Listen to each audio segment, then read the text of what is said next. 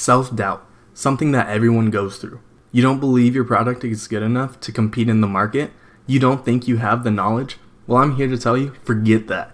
Never doubt yourself. Get your product out there and allow yourself to fail, but learn. Don't intentionally set it up for you to fail, but if this is your first time stepping out as an entrepreneur, there is a chance of it happening.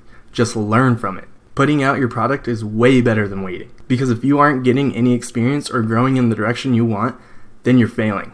Allow yourself to develop into something greater. Don't overthink, just do it. Don't allow yourself to sit back and dwell on all your flaws. Obviously, fix them if you can, but don't put fake flaws in your own mind. You are your greatest strength and your worst enemy. Getting into your own mind before allowing the audience to see your potential will cause you to fail every time. The longer you put off your creation, the more of a chance it has to fail. Not from it being bad quality, but from you defeating yourself. Gain the experience you need from trying rather than the fear from failing. Putting out a hundred different products is way better than the zero you are doing now. Each time, whether it is good or not, give yourself a chance to reflect on it. Get better for the next one.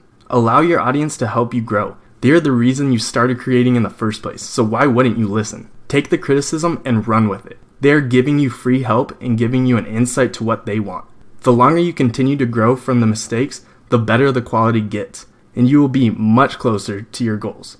Allow all that self doubt to become motivation to get better.